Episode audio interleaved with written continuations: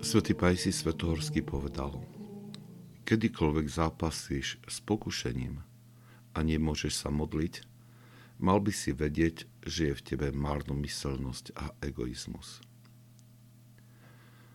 Pokušenie ostáva, kým človek nie je snúsený nad sebou samým.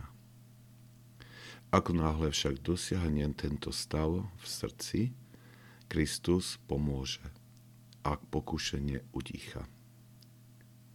Keď sa nikto modlí a neprichádza žiadna odpoveď, znamená to, že egoizmus a pícha sú prítomné v srdci, alebo je v ňom predispozícia k píche, ktorá bráni Božej milosti účinkovať skrze modlitbu.